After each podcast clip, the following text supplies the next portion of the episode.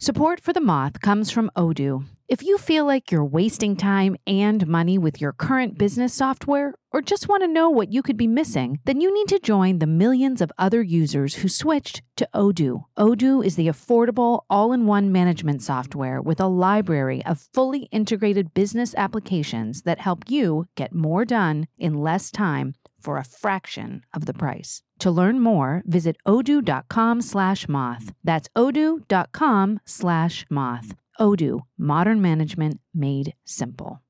The Moth is brought to you by Progressive, home of the Name Your Price tool. You say how much you want to pay for car insurance, and they'll show you coverage options that fit your budget. It's easy to start a quote. Visit progressive.com to get started. Progressive Casualty Insurance Company and Affiliates. Price and coverage match limited by state law. Calling all educators. Join the Moth this summer for the virtual Moth Teacher Institute. We're not your average teacher training. Forget what you think you know about professional development. At MTI, we're all about infusing your classroom with the magic of storytelling. MTI is for 5th to 12th grade teachers, whether you're looking to fine tune your strategies or you're a curious newcomer eager to learn more about moth storytelling. Picture this a new community of teachers all over the country. Vibrant discussions, engaging activities, live storytelling shows, access to moth curriculum, and so much more. This summer, MTI will take place from August 5th to the 9th. Applications close on June 23rd. Visit themoth.org forward slash MTI to apply today.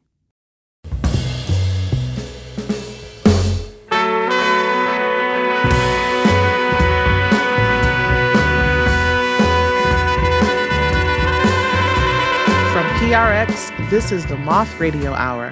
I'm your host, Angelica Lindsey-Ali. I'm a storyteller and frequent host for the Moth's live events in Phoenix and all around the country.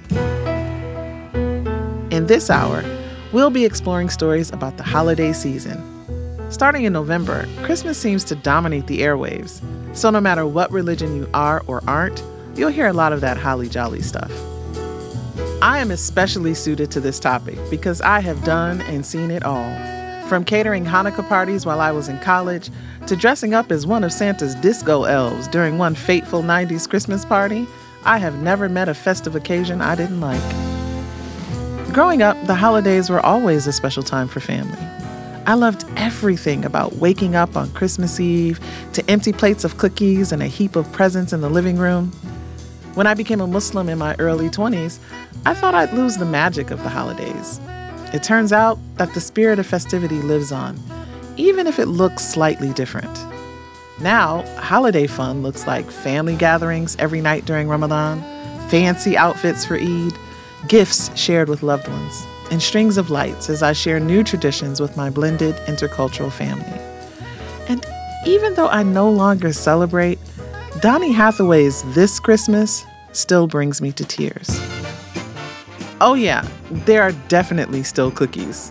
Holidays just aren't holidays without cookies. In this hour, we're going to start and end on Christmas Eve and enjoy the entire holiday season together. But as you know, it starts in November and continues right through to the first of the year. Our first story was told at a Philadelphia Grand Slam. Here's Jessi Berdinka. To this. So, uh, when I was 10 years old, uh, my parents got divorced, and things were pretty bad for us financially, uh, especially at the holidays. And um, about a month before my 10th Christmas, uh, I come home to the house with my brothers from school, and my mom is sitting in the living room talking to this elderly gentleman. And I don't know who he is, but I know who he is. His name is Mr. Sorrells, and he owns a local auto parts store. And everybody know here in this audience, if you're ever from a small town, you know a Mr. Sorrells. This is the guy who is like the deacon at the church, the head of the Rotary Club, uh, and everything else. And I didn't know much about him personally, except a, few things. One, he was elderly. Uh, two, he was wealthy. He always had those like those golf pants with the ducks on them, like in Caddyshack, and uh, he actually had the only Mercedes in my town, so I knew he had to be like a millionaire or something like that. So. Uh, the other thing that I knew about him was is that he was famous in my town for being a hero. He was a Marine in the Battle of Tarawa in the South Pacific during World War II, one of the bloodiest battles in Marine Corps history. And for the life of me, I could not figure out what this guy is doing sitting in our living room. And he kind of comes out and he just tells us right away. He says, My name is Mr. Sorrells. I am the commander of the local Veterans of Foreign Wars, the VFW. Every year, we pick a deserving family of underprivileged youth to buy Christmas presents for. So we've picked your family this year, and we want you to think long and hard about what you would like for Christmas within reason, and I'm going to come back in a week and get your list. So he leaves, and my brother and I think we've just made like the payday. You know, we're like, you know, this is like the greatest thing ever. And my mom, of course, is like, don't be a jerk. You're going to ruin this for every kid after you. You know. So we think long and hard about what we're going to get, and he comes back a week later, and he sits down and he says, okay, you've thought about it. And he goes to my brother and he says, Marty, what would you like for Christmas? And my brother looks at him very seriously and says, I would like a case of Campbell's soup. Campbell's soup. And Mr. Sorrells, to his credit, without even batting an eyelash, looks at him and says, What flavor? and my brother's like, Oh my God, I didn't think about that. Chicken noodle, no uh, cream of potato, no chicken noodle, chicken noodle. So then he looks at me, and, and my brother's an idiot, right? So I'm not gonna pick, I'm not gonna pick like soup for a Christmas present. That's ridiculous, you know? So he looks at me and he says, Jessi, what do you want? And I said, I would like a case of kosher dill pickles. and not and not not the uh, the store brand kind because those all are like yellow, look like people peed in the jar. I went Vlasic with the with the stork on the side. I want the really sour ones. So, uh, my mom could not be here tonight, but she wants everybody in the audience to know two things. One, she's mortified to think that uh, you might leave here thinking that she didn't feed us. We, she did feed us. And two, that, be, that uh, despite her best efforts, uh, we were just very bizarre children. So, very bizarre children. So, about you know about a couple days before Christmas, um, the the VFW comes out, and they are all dressed in their suits and ties, and they've got those flat caps with their post number and everything on like this, and they're dressed to the nines, and they come out. And uh, they put, we're in our pajamas, and they put these big boxes on our lap. And my brother goes first, and he rips off that paper, and there it is, that beautiful scarlet script lettering that says Campbell's on the side. But something is wrong. The top has been open and I know it. I like I knew this was too good to be true. It's a bait and switch. It's going to be like Shoprite clam chowder in there or something like that. so my brother picks up one can out of there. He's like Campbell's chicken noodle. He picks up the other can. Campbell's cream of potato. Oh my God, they mixed and matched a case for me. Oh my God, this is like the greatest present ever. You know? So then they come to me and they put the, the case on, on, my lap and I'm ripping it off and all I can think about is that sour. If you ever, if you're a pickle lover, you love that when that sourness hits the back of your jaw. It's like the greatest feeling ever. And I rip it off and there it is, that stork with the conductor's cap, the weirdest logo in the world that says Vlasic on the side of it. And I rip open the top and I grab that jar and I'm so happy. I'm just, I'm beaming from ear to ear. And as I look at the jar, my happiness turns to sorrow and I start to cry, hysterically cry. And Mr. Sorrells comes over to me and he says, Jessi, this is, this is what you wanted, right? You wanted dill pickles for Christmas, right? and I'm trying to talk to him through the tears. I'm like, yes, I love dill pickles. But, and I turn the jar to him, these are sweet gherkins. and everyone knows sweet gherkins are the assholes of the pickle world. They're just assholes. So Mr. Sorrells bends down and he says, Damn it. And he starts to cry too. and he's crying not because he remembered a fellow Marine who had fallen at the Battle of Tarawa.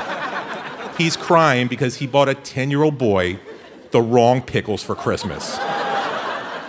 Mr. Sorrells made me put on my shoes, in my pajamas, put on a coat, and him and the rest of the VFW drove me to Acme and they bought me every damn jar of pickles off the shelf.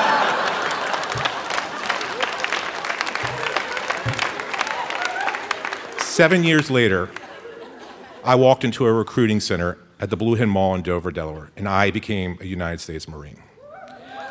And part, a very small part of that was because of the kindness Mr. Sorrells showed me and my brother all those years before. And I learned a lot of things in my time in the Marine Corps. But one thing they never taught, taught me is that unless you know exactly what you're doing, pickles make a horrible gift. Thank you very much.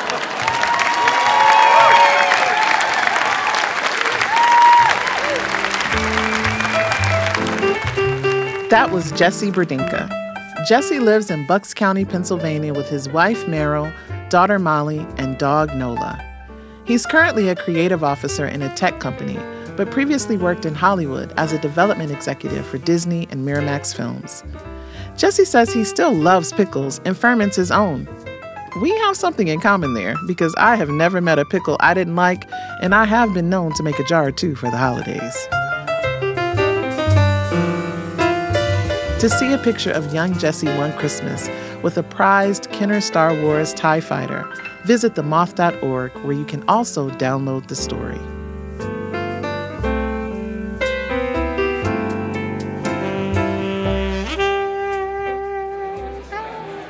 Our next story is told by Amy Klein, who shared it at a story slam at the Bell House in Brooklyn, where WNYC is a media partner of The Moth. Here's Amy. So, you want to find a husband? The rabbi said to me. I'm 38, old even by non Jewish standards. and I'm no longer religious, but I will do anything at this point to meet my soulmate. Even visit a crazy Kabbalist in Jerusalem who looks like Santa Claus to give me a blessing to get married. Yes, I want to get married, I say to him. He says, Okay, take book, open book, any page, any page, find a word, like he's a magician. So I take the book and I point to a word. He says, Read it. So says kishuf. He says, You know what this means? So I guess I say, Magic? Says, No, it means curse. You have been cursed. this is why you're not married. Aha, a curse. Okay, it's not my dysfunctional childhood nor my terrible taste in narcissistic men, but a curse. This is why I'm not married. I remove curse for you, he says. Only cost 400 shekel. 400 shekel? I don't have $100 on me. He says, That's okay. You go to ATM, you come back. So I leave the office and I walk past the dozens of religious women praying in the waiting room into the August Jerusalem sun.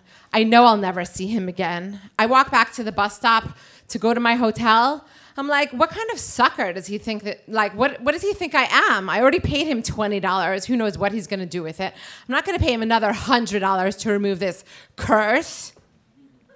And I'm waiting for the bus and I'm really pissed off. And then I just start to think, well, if there was a curse, who would curse me? You know, not that I believe in it or anything, I'm just saying. Maybe it could be one of my single friends. I mean, a lot of them don't want me to get married before them. No, I guess they're bitches, but not witches. Then I think, well, what about my sister, my older sister who's not married, who's hated me since the day I was born and she was four years old? She is a very determined person and she could put a curse on me. The bus came, but I didn't get on it. How could I, knowing that there might be a, something that stood between me and meeting my husband? So I go to the ATM and I take out the 400 shekel and I walk back to the rabbi's office and I'm wondering maybe if he'll remember me. And I walk back in and he says, You have money? He remembers me. So I give him the 400 shekel and he puts it in a plastic bag and he starts waving it over his head like the ceremony that they do with the chickens before the Day of Atonement. And he says, he starts saying these words, Zo kaparati, zo tmorati, This is my atonement. This is my redemption. This is the money that will go in my stead for charity. He puts the money in the drawer and he says, You will meet someone. He will love you very much. He will please you sexually. He will love you more than he loves his mother. and I'm like, is this going to be a Jewish guy? then he says, Give me your passport. And he takes my passport. And I'm like, What now? First, he takes my money. Now, is he going to like sell me into indentured servitude? That's how he's going to find my husband. And he starts copying it down, copying and copying it. I look over his shoulders and there's all these numbers. It looks like a quadratic equation. And he finally he slams the passport down and he says to me, Sagur b'Chanukah. It will be done by Hanukkah. Hanukkah, that's only five months away. It's August now. He said Hanukkah. So I go back to the States, and you could believe that winter I go to every party Hanukkah, Christmas, Kwanzaa, winter solstice. I don't meet anybody. And when my friend says to me, Hey, I thought you were going to meet your husband now, I start to cry because I thought so too. I felt like that time when I was 10 years old and they told me that the Messiah was going to come the next day. And I put out my white outfit on the chair and the Messiah didn't come. My husband didn't come either. But when you're raised religious, no matter how long you leave it, you still can't give up hope. So the next September, when I met Dan, I thought, well, maybe this could be the one. The rabbi didn't say which Hanukkah. you know, we could be engaged by December, but Dan dumped me in October. And in December, he was having a party, so I decided to go to show him what he was missing out on, because, you know, guys love that. and um, I got drunk and I flirted with him and I flirted with his friends, and I guess I flirted with a lot of people because a couple of days later, I got a message on my cell phone and someone said, Hi, Amy, this is Solomon. I met you at the party the other day. I just wanted to wish you a happy Hanukkah. And we went out the next day and we got married about a year later. And I just wanted to say that was the best $100 I ever spent. Thank you.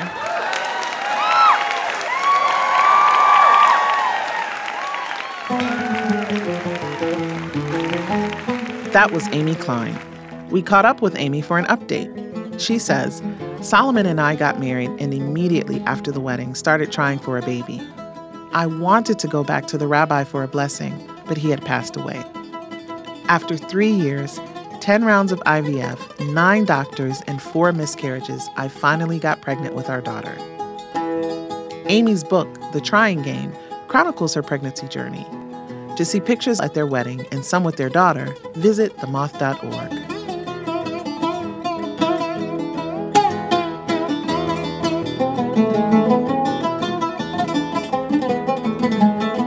moment, a writer becomes an unlikely pen pal during the holiday season when the Moth Radio Hour continues.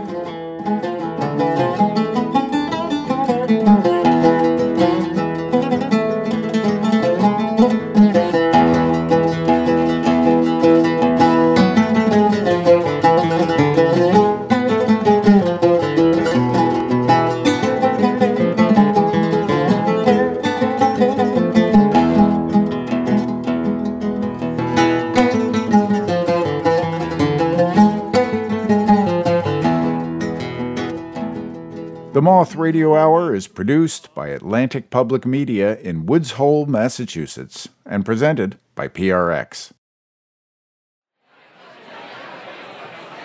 This is the Moth Radio Hour from PRX. I'm your host, Angelica Lindsey-Ali.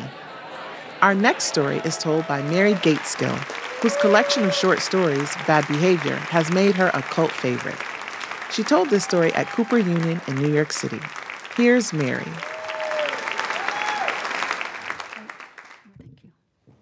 In August of 2012, I was separated from my husband, and I was in humongous debt, like 66K of it. I'd just taken a job teaching at a college in Geneva, New York, way upstate.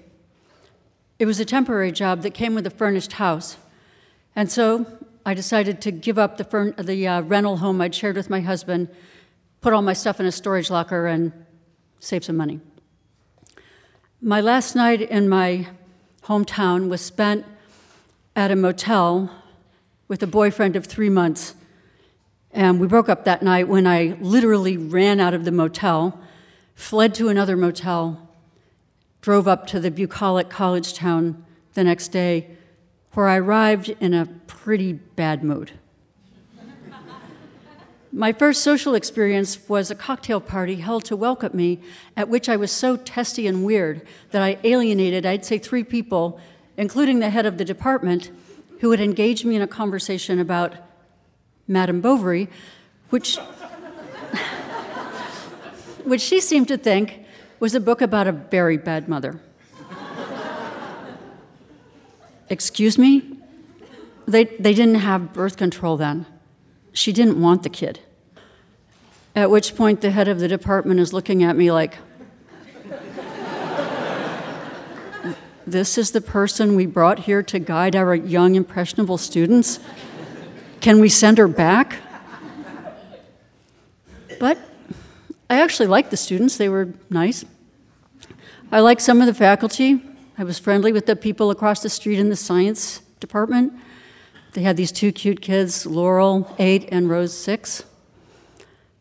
But it was kind of hard to connect with such a close knit community, which was so much about families. It didn't help that I was in a state of grief about my marriage still. It also didn't help that my husband was about to publish a book, a memoir, about our marriage, which he said that no one would know was about our marriage. because he had not named me by my name, but instead was referring to me as F. a pseudonym behind which I would be so hidden. Plus, I was working on a novel, which is a sort of cocooning experience that doesn't exactly foster community bonding. As part of writing on this novel, I had to do research on riding and handling horses, which sounds like fun, except the horse that I was learning with up there was a very crabby animal named Buzz, who would stamp menacingly when I groomed him, stamp when I put the saddle on him, fight the bit, shove me when I tightened his girth. The trainer was like, You're being too nice. His owner's a real bitch. He's used to a heavy hand. okay. So it was teach, write, gym, ride angry horse. Teach, write, gym, angry horse. For fun, I drank and watched TV.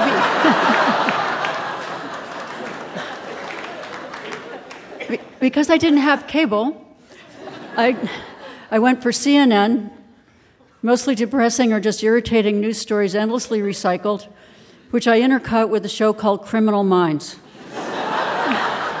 which was about horrible crimes solved by the FBI heroes who did incredibly complex psychological profiling, which led to them always closing in on the killer at the end of the show as he hovered over his cringing victim, shouting, Drop the gun! We know what you're going through. So, one day in late November, I'm coming home to my house, and I see in the yard uh, this beautiful spreading branch tree there's an envelope in it. And I think, a message for me? I eagerly reach for the envelope, which is addressed to the Grinch.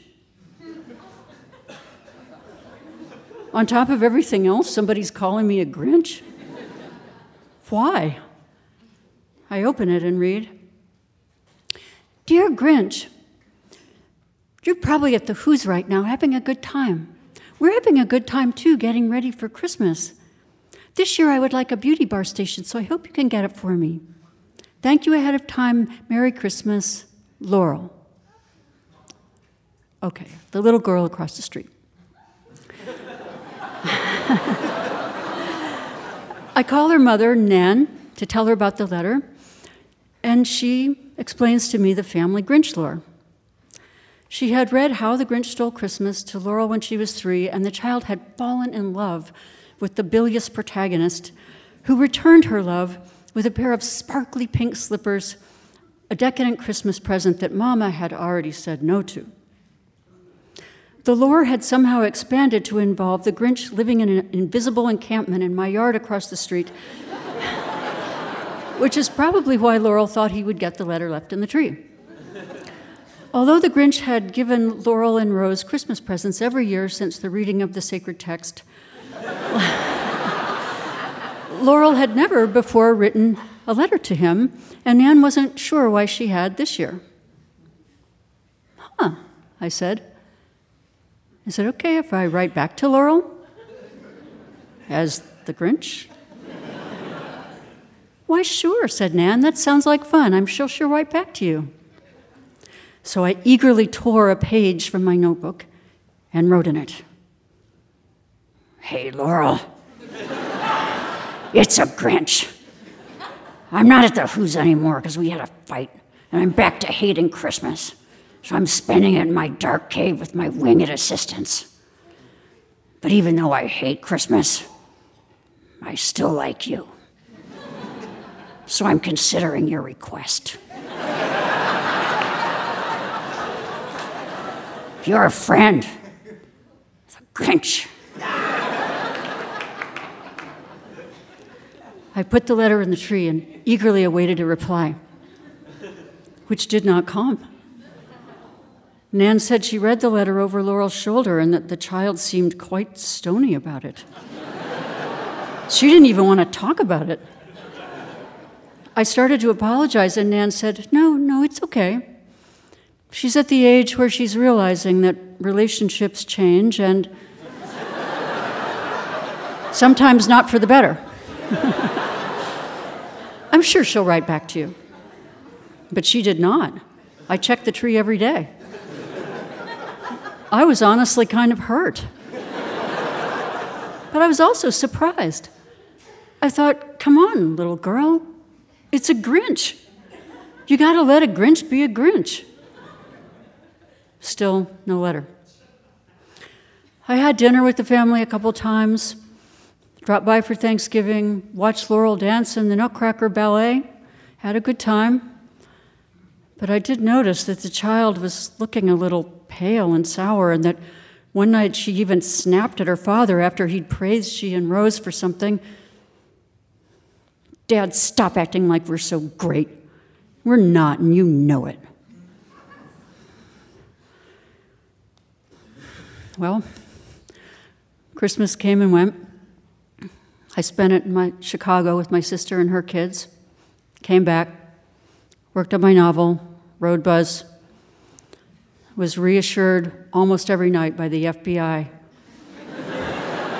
that no matter what, we know what you're going through. Eventually, I got together with Nan and asked if the Grinch had at least come through with the beauty bar, and she said yes, he had. But when they sat down to watch the cartoon, and Rose was rhapsodically recapping about how happy and loving the Grinch was, Laurel just sat there looking kind of sick, like she knew the truth. And it was on her to protect her sister's innocence. I expressed surprise that Laurel had taken it quite so hard. And that's when Nan told me that there'd been some trouble between her and her husband that year, and a lot of tension around the house, which the kids had picked up on. And that'd been right around the time when Laurel wrote the letter to the Grinch. And she thought that's probably why she was so upset that he and the Whos had broken up. Um, Nan, being a calm person and an experienced parent, felt pretty sure that this could be taken in stride, but I was not. I thought, this is awful. This charade has taken a turn for the worst. I got to write another letter. And I did. This time, not from the Grinch. Dear Laurel, this is the Grinch's winged assistant, 002, second in command. The Grinch is wondering if you received the beauty bar and if you liked it. And just between you and me, Laurel, he thinks you might be angry at him over his quarrel with the Whos. He knows he is in the wrong, but he doesn't know how to apologize. Please send us your prayers and good wishes. I am confident that that would help. Now, because we were well into January, and I didn't want Laurel to think the Grinch had forgotten her for so long, I distressed the letter and basically acted like I'd found it in the yard where it probably fell out of the tree went over across the street and said, Laurel, I found this letter. It seems to be to you from somebody named a winged assistant. Do you know anything about this? There was a letter in the tree the next day. Well, nobody likes to apologize, but I'm sure if he did, the Whos would forgive him right away. They are so nice. to which the winged assistant replied, well, you see, Laurel, when a person's heart grows as fast and as large as the Grinch's did, on that Christmas so many years ago, well, it can be quite sensitive and vulnerable and easily hurt, even by well meaning who's. It might help if you could offer him some encouragement. He cares a lot about what you think. Again, letter at the tree the next morning. I'd like to encourage him, but it might help if I knew what the fight was about.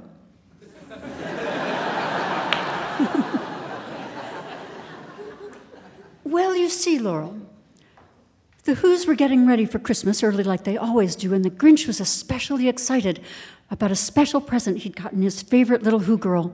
He was in the corner wrapping it, and the child came running up and said, Is that for me? And she saw it, and the surprise was ruined.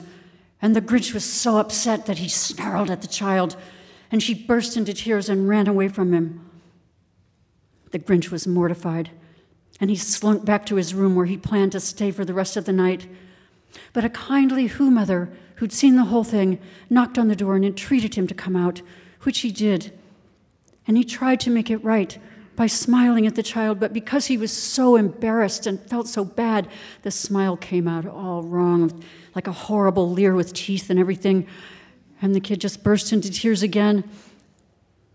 This was too much for the Grinch. He fled back to his room where he summoned his winged assistant and made an escape out the window, back to the cave where he sulks to this day. He is not sure if he can't even smile correctly in a way that people can understand, if he can ever be good again. Maybe it was the very large glass of wine I was drinking. Maybe it was the beautiful snowfall that night. But I got strangely emotional writing this letter.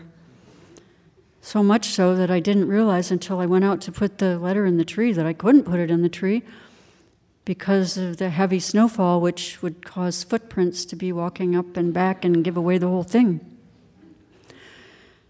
The dramatic frustration of this was heightened the next day when I saw a Laurel outside at the foot of the tree examining some animal tracks. It's the winged assistant, she cried to her sister across the street. But he didn't leave anything in the tree. Something must be wrong.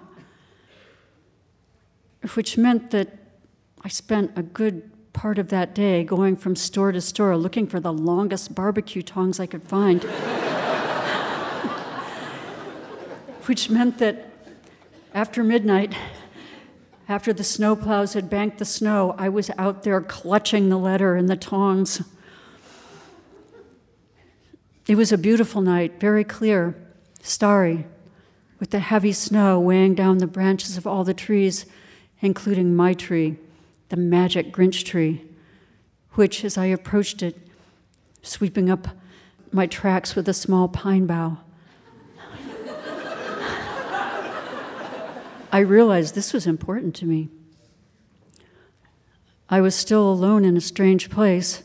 I was still in pretty serious debt, and I had no idea where I was going to go after this. But right then, I was really loving being the secret Grinch pen pal of this little girl across the street. I felt real joy in reaching up with the tongs to get the letter in the tree. And I felt even more joy when I read the letter the next day. I think it was really brave of you to smile when you didn't feel like it. I know because I do it sometimes and it's hard. If you can do that, you can still be good. Love, Laurel. In other words, you may be a big old Grinch, and I might be a little eight year old girl, but still, I know what you're going through. Thank you.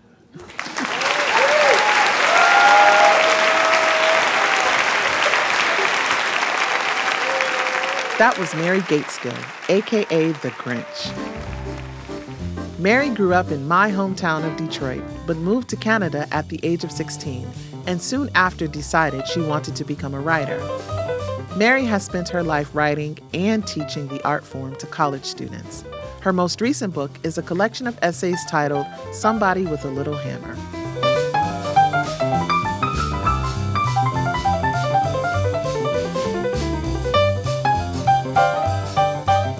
In a moment, a Thanksgiving invitation brings a family together when the Moth Radio Hour continues.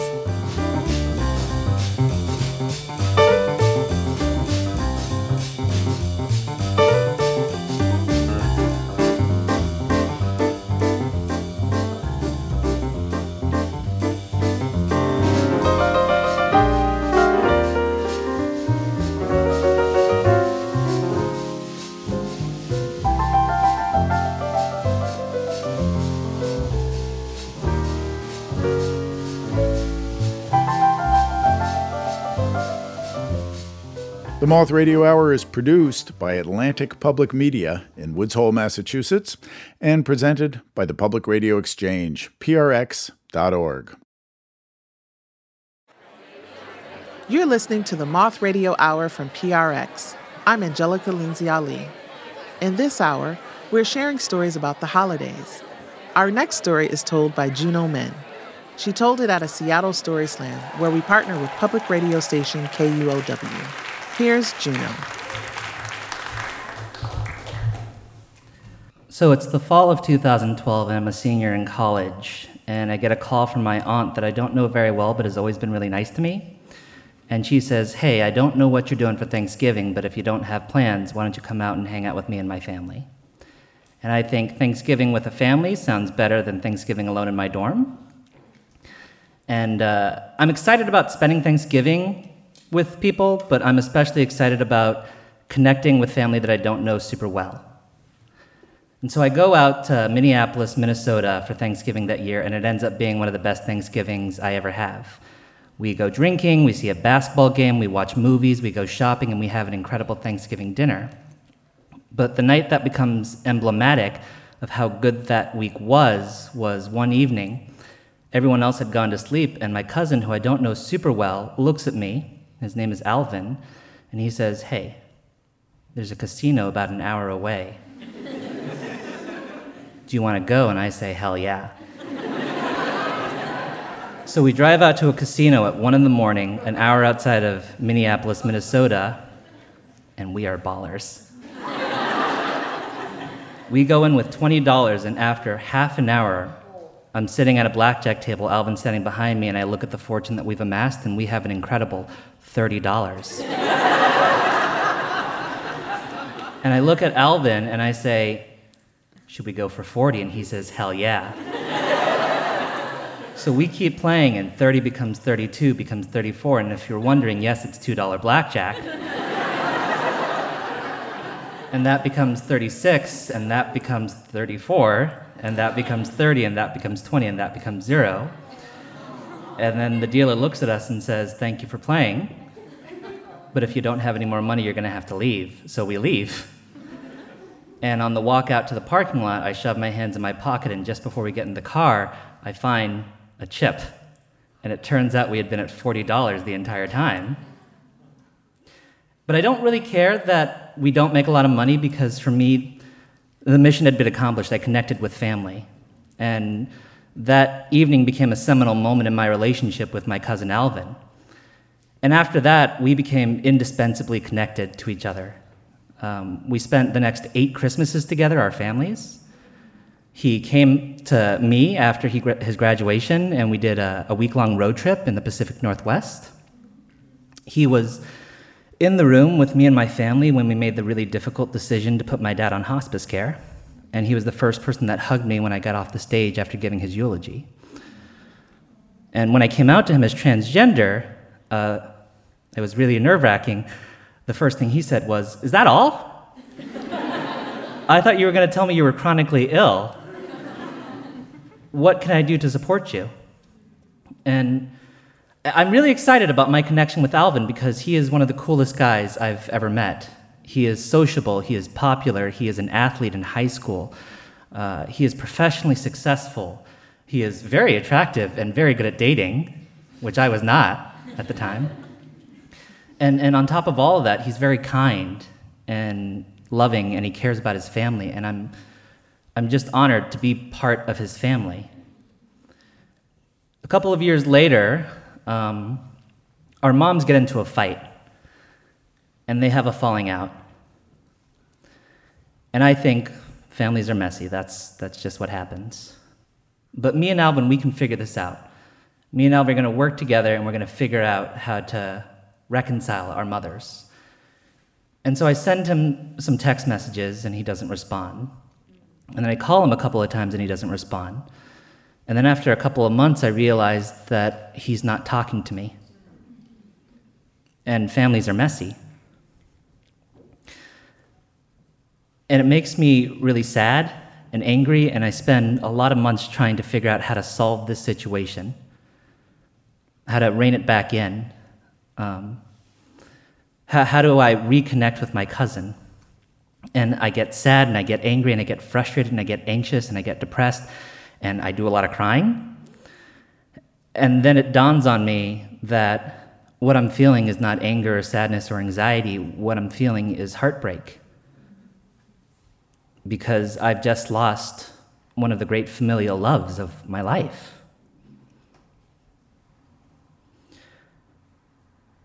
Alvin still hasn't talked to me in a really long time. And it, it, makes me sad to think that this is all that's left of us. And I don't know if he wants to reconnect with me. And I, I don't know if he feels the same heartbreak that I do. But I do know that um, about a month ago, my aunt in Boston, Alvin's mom, where Alvin lives, called me and said, I'm not sure what you're doing for Thanksgiving. But if you don't have plans, would you like to come out and spend it with us? And I don't know if Alvin and I are going to reconnect. And I don't know if he's going to want to talk to me but I do know I still have a chip.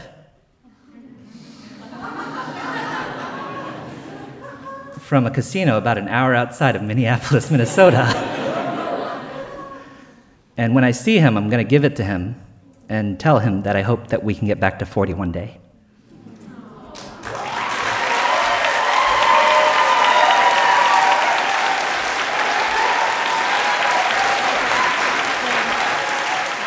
That was Juno Min. Juno currently works as a stand up comedian and writer in Seattle. She did eventually make it to Boston to hang out with Alvin during Thanksgiving. Although they didn't make it to a casino, Juno still left Alvin one casino chip richer. Juno says she loves holiday movies, lights and decorations, winter sweaters, indulging in warm drinks, and the sense of togetherness and community. Sounds like a woman after my own heart. To see a picture of Juno and her family, visit themoth.org.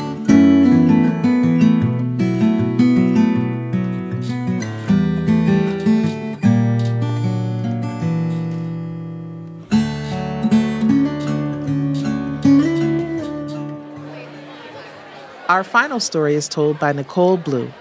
She told it at a slam we held in Dublin. Here's Nicole, live at the Moth. It's Christmas Eve, and I'm sitting on the sidewalk in San Francisco with my back against a building, wrapped up in a sleeping bag, sniffling with a cold that just won't go away, and asking strangers for spare change. San Francisco isn't very warm at Christmas, but it's also not the worst place to be a street kid. There are plenty of squats and couches to crash on. And there's a lot of outreach programs. There are the sock Christians, there are the pizza Christians, and there are the sandwich Christians. There's also a lot of other street kids to hang out with. This Christmas, however, all of my friends had hopped the train east to Vegas, where it was a lot warmer. I was terrified of hopping trains and had chickened out at the last minute.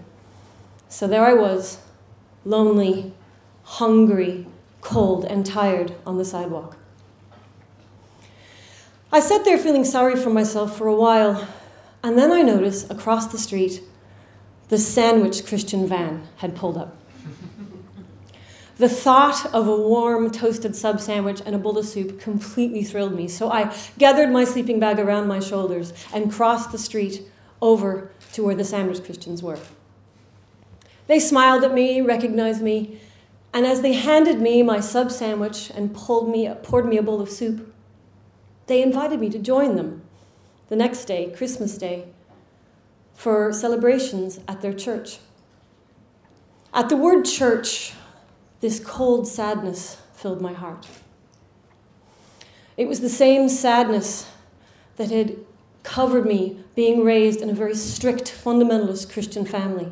The same sadness that filled my heart every day when I was told I was wrong, I was a sinner for being who I am. It was the same sadness that was the reason I wasn't home for Christmas. But these sandwich Christians were nice, they were friendly, they were smiling, and I was hungry and cold and tired, and I didn't want to hurt their feelings. So I said yes. That night, I stayed up all night in the 24 hour fast food joint, trying not to fall asleep over my bag of small fries. And the next morning, I was even hungrier and more tired and colder as I pulled my sleeping bag around my shoulders and walked up the street to where the church was.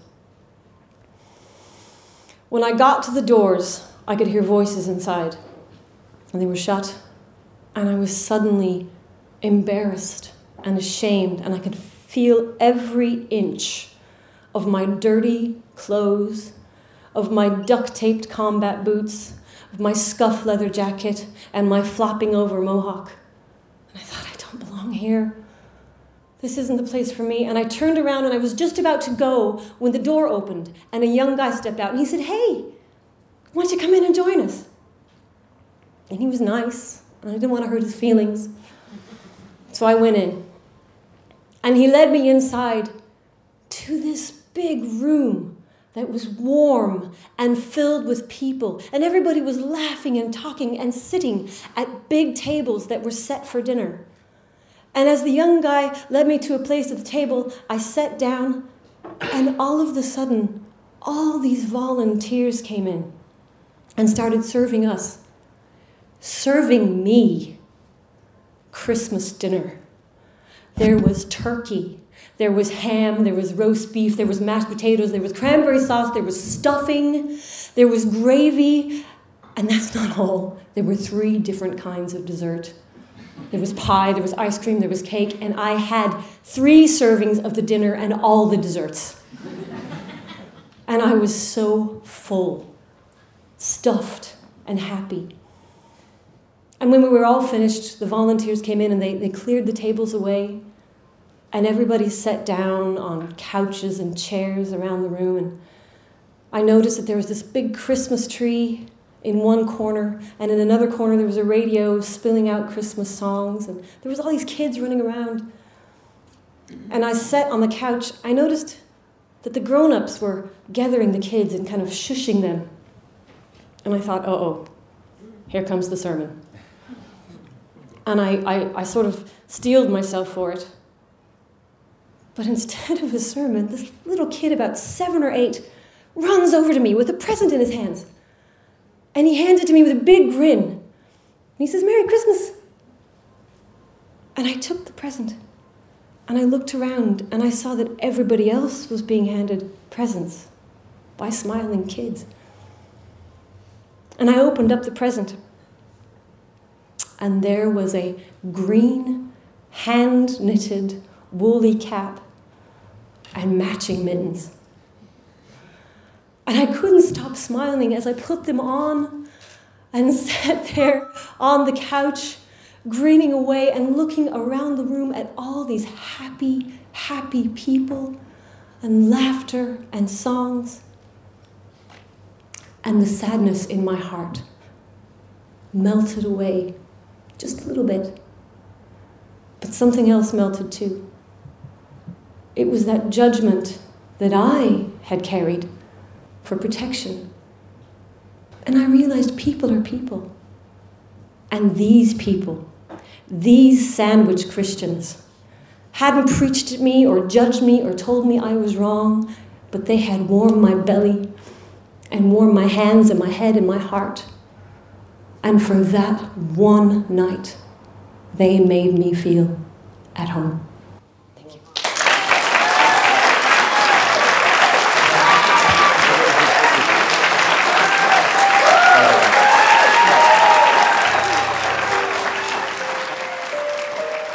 That was Nicole Blue.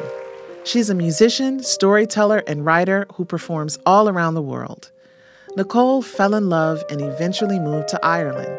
She's happily living with her partner in a little seaside house where you can find her putting on a kettle of tea while lavender grows outside her window. To see photos of Nicole and her partner Orla taking a Christmas swim in Galway, go to themoth.org. That's it for this holiday episode of the Moth Radio Hour. Whatever you celebrate, we hope that you find spaces of togetherness and joy with those you hold dear. The holidays mean something different to everyone, and we hope you have the best season experiencing the beauty of this special time of year. Happy holidays to you and yours. We hope you'll join us next time. And that's the story from The Moth.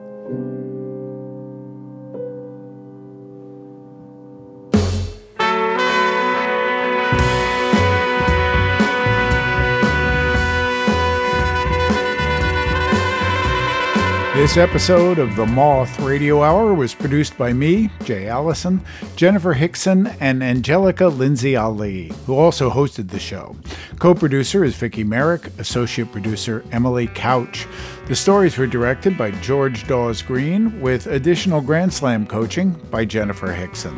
The rest of the Moth leadership team includes Sarah Haberman, Sarah Austin Jenness, Jennifer Hickson, Meg Bowles, Kate Tellers, Marina Klutse, Leanne Gully, Suzanne Rust, Brandon Grant, Sarah Jane Johnson, and Aldi Kaza. Moth stories are true as remembered and affirmed by the storytellers. Our theme music is by The Drift. Other music in this hour from John Coltrane, Donny Hathaway, Chet Baker, Gerard Edery, and George Mgrdichian, Vince Guaraldi, Duke Levine, and Ryan Marvel. We receive funding from the National Endowment for the Arts. The Moth Radio Hour is produced by Atlantic Public Media in Woods Hole, Massachusetts, and presented by PRX. For more about our podcast, for information on pitching us, your own story, and everything else, go to our website, themoth.org.